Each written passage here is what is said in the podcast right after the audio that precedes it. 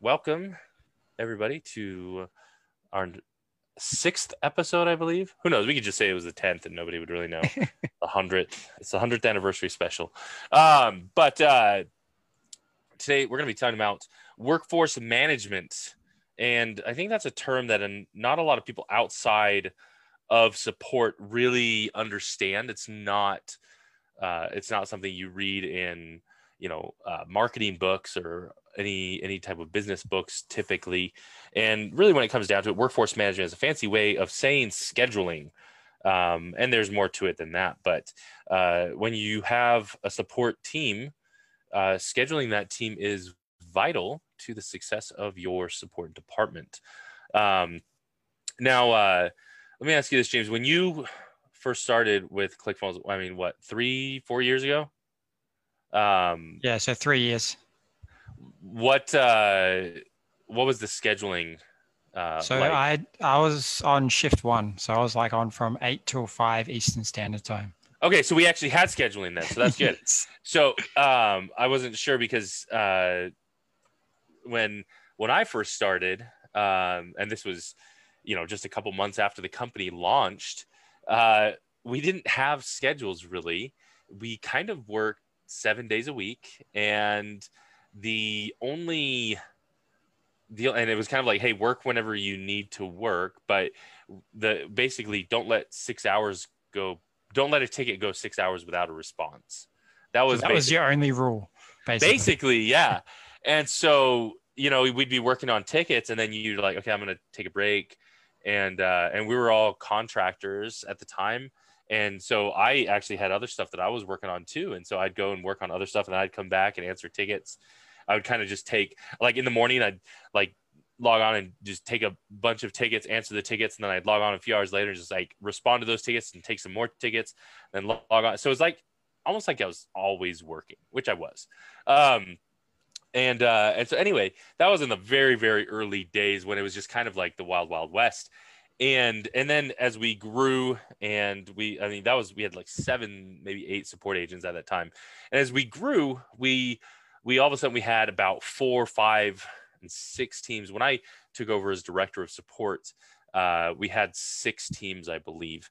And uh, each team had people um, spread out essentially in different time zones. And so one thing we had done to get coverage was to hire people in different time zone and it's really that's really something that you'll see a lot of companies do to get coverage especially um, outside of your standard business hours right?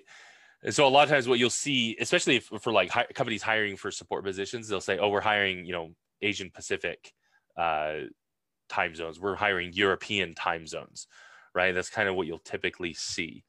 Um, and usually if you have you know us european and asian pacific time zones uh, which would include australia philippines india those areas then you would typically be able to get kind of a 24 hour coverage. Um, and so anyway we had people spread out all over the world but we still didn't really have any scheduling and it was just kind of like hey work when you want. Um, which was kind of unorganized. And the other thing was, uh, you, you know, we had supervisors who were managing people. You know, our, most of our supervisors worked uh, standard U.S. business hours, eight to five, but they had teammates that they managed who were on on the opposite side of the world, right? And so that became very difficult to um, to manage those people. So anyway, um, it, it became tricky. And so one thing we did is we we um, organized our teams based on schedule so that the manager you know was on with their team um, so just on that was it like was did the customers notice or this was you know support at you guys going hey we we actually need to what prompted that decision or who like where did that come from? Well so it was kind of a mix. I don't know that customers necessarily noticed um overtly. It was more digging into data and seeing what our response times were at different hours um, you know because in our in our in the system we were using at the time we were using intercom i could see like our, our first response time across every hour of the day of each day and so i could see okay you know mondays at 9 a.m our response time is really good but then you know Tuesdays at uh, 10 p.m. at night, it's not very good. So you you know we so what we did is we started really just making schedules more fixed for people uh, so that it was we knew that there were going to be, be people on during those times. And that's and that's the way we've we've done it. Um, other companies um, what i see and it, it depends on your business. It depends on you know what's what's your what's your product? You know i mean with a software and an international user base i mean we have a product that is 24 7 right? People can use our product 24 7 um, you know you see companies out there banks right especially financial institutions even some e-commerce stores uh, a lot of e-commerce stores even they have business hours right? Oh you can contact us monday through friday 8 a.m to 5 p.m right? Eastern standard time right? And and so that is not as critical because a lot of times you know if you're running an e-commerce store um, i actually just had this experience i ordered something online i got my shipment on saturday but it was missing something that i ordered and so i I, and I, I got an email from them saying, "Hey, your shipment was delivered." So I just replied to that email, said, "Hey, it was missing a couple things," and I didn't get a response back until Monday, and I was okay with that. It wasn't critical, right? Um, but you know, in our world, when we're dealing with software, software that is running someone's business, you could potentially run into an issue that someone says, "Hey, like this is my business is down, my domain isn't working, you know, my website isn't taking payments. Like those are more critical issues. I broke it. Help now. Right. yeah.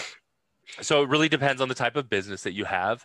Um, one of the things uh, that I've seen a lot of people do, especially with smaller teams, is they most people will start out, and this is actually really good practice, um, I think, and this is something we've done at in rolling out new channels for support.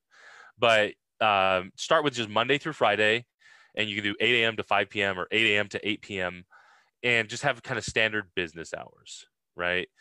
Now, one thing you're going to find is Monday morning, you're going to come in and there's going to be a whole lot of support tickets that you need to go through.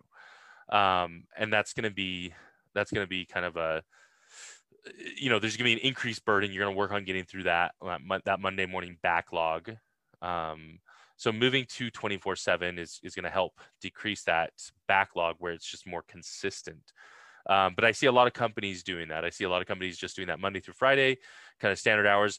And then as they grow, they will um, add people in for uh, coverage, you know, on the nights and on the weekends and that kind of thing. And that's where things get a little bit more complicated. And that's where workforce management is um, really important. I mean, you have to have data. You have to know when people are reaching out to you because it follows a pattern typically. It's not completely random. You you know, uh, it's your user base. I mean, you can really see, hey, when are people using the software? When are they reaching out? And you're going to see trends, and it might be seasonal depending on your product, but typically, you know, if, if 80% of your users are in the United States, then uh, you're going to get most of your support volume during business hours in the US, right? Um, and then you're going to get some after hours. And so when you start identifying, okay, when do tickets come in? What days do they come in? That's when you can start staffing appropriately. And um, there's actually a, a mathematic formula for this, and it's really meant more for um, single um, single interactions like a phone call or even a live chat something where somebody reaches out they wait to be connected with someone there is the interaction period and then it's resolved and that's it. There's a contact period right? Um, and that's what you get with a phone call or with a live chat. With a ticket it's not that simple because with a ticket it's someone's reaching out the agent works on it for a few minutes they reply send a you know send a reply back to the customer. Customer might get that 10 hours later and so it's really just asynchronous. Um, and so the mathematical formula for phone support or for live chat even is called erlang c it's an erlang c formula um, i think the guy who came up with it his name was erlang um, Erlang is actually considered a unit of measurement. Like how many Erlangs do you have? And I don't know the exact definition off the top of my mind, but Um, it's Do we- actually a very yeah. Do we have the formula? Like what it E- it like mx squared or something? Or Oh, it's a super complex formula. Like if you look it up, like it is it is a super complex formula. Like I'm gonna Google it on my other screen here. And uh, just to give you an idea, it is PW equals AN over N to the exclamation uh, divided by the exponent of I equals zero. Like it is. It's so he was like a mathematician or something. Oh, it's like it's like algorithmic. I don't know. It's beyond me. Like I took calculus in high school and I don't remember algebra, like basic algebra these days. Like you have calculators for that kind of thing, right?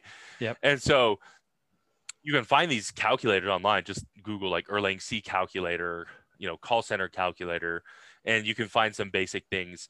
And if you have a smaller team, using something like that is going to be pretty simple and pretty basic. You can find spreadsheets that'll calculate this for you as well. Um, but once you start getting bigger, you would need some actual workforce management software. And there's various things out there that will that they connect essentially with your CRM.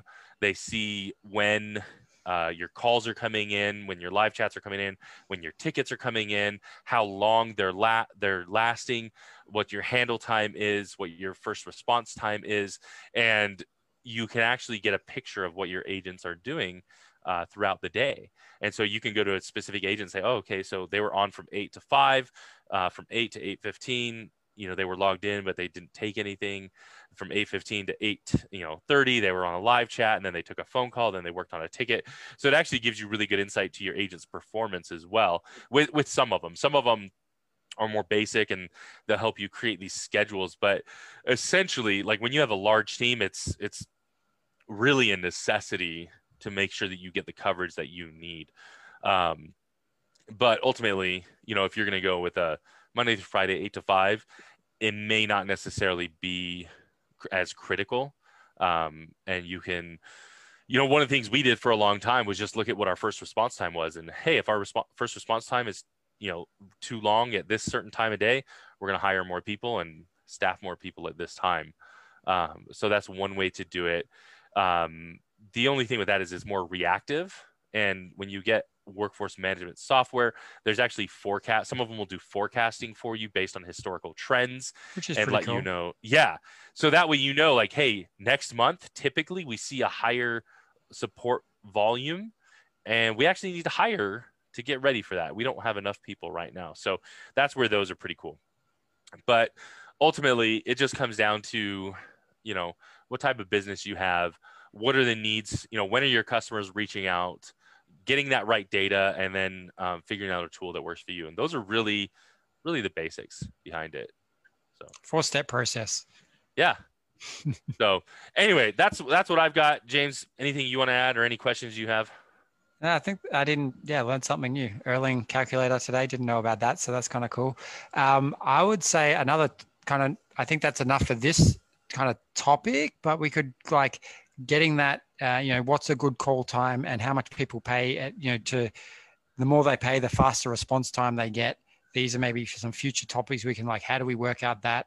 And Well, you know, that's that's what's interesting, right? Because um, you get companies like uh, Heroku, which is an enterprise server, uh, or I think I don't know. Honestly, I don't I don't understand half of what goes on on that side of things. But I mean, these this company that really a, a large company will pay them millions of dollars a year, and their support, like you s- submit a support ticket, it's like okay, we'll get back to you within 24 hours. Yeah. and you're paying them millions of dollars a year. Um, so really, it's about what what type of service do you want to offer you know um, and building that into um, into your into your uh, product itself you know i mean if you think about support support really is a feature of your product right that customer Yeah. service that's a feature of your product um, and so it needs to be considered that way but people would pay more for now. Like if I want help now and I could pay extra, I would pay it for if, if I needed it now. Like so, yeah if it's urgent for sure yeah, if it's urgent, like definitely as an electrician, like you get call outs in the middle of the night. It, people know it's going to cost extra, but hey, Yeah. I need power for my kids and to you know have a shower and get ready and all that kind Yeah. of stuff. So there's definitely an urgency factor which you could add value if you wanted if your business like works for that. So yeah. Yep Um, definitely. so yeah that's um but yeah for those bigger companies it's kind of like they're like so big that they don't care. It's like there's like ah you can just wait. Yeah. Yeah i don't know i Mm. mean it's it's really it depends on the the product the business the customers. It, i mean really you have to have a good sense of what your business is and what you need to do to be be successful. So i think i mean that's really what it comes down to right is anyone who's starting a business uh, or has a business like you just have to ha- take customer service into consideration. It can't be an afterthought. It has to be part of your um, product planning so yeah Need, needs yeah needs to be included it is part of the product that's no doubt if you don't have customer service you're going to be uh, losing out that's for sure Yep. All right. Well, I think that's uh that's good good for today, and uh, we'll see you guys all next week. yeah Take catch care. you later guys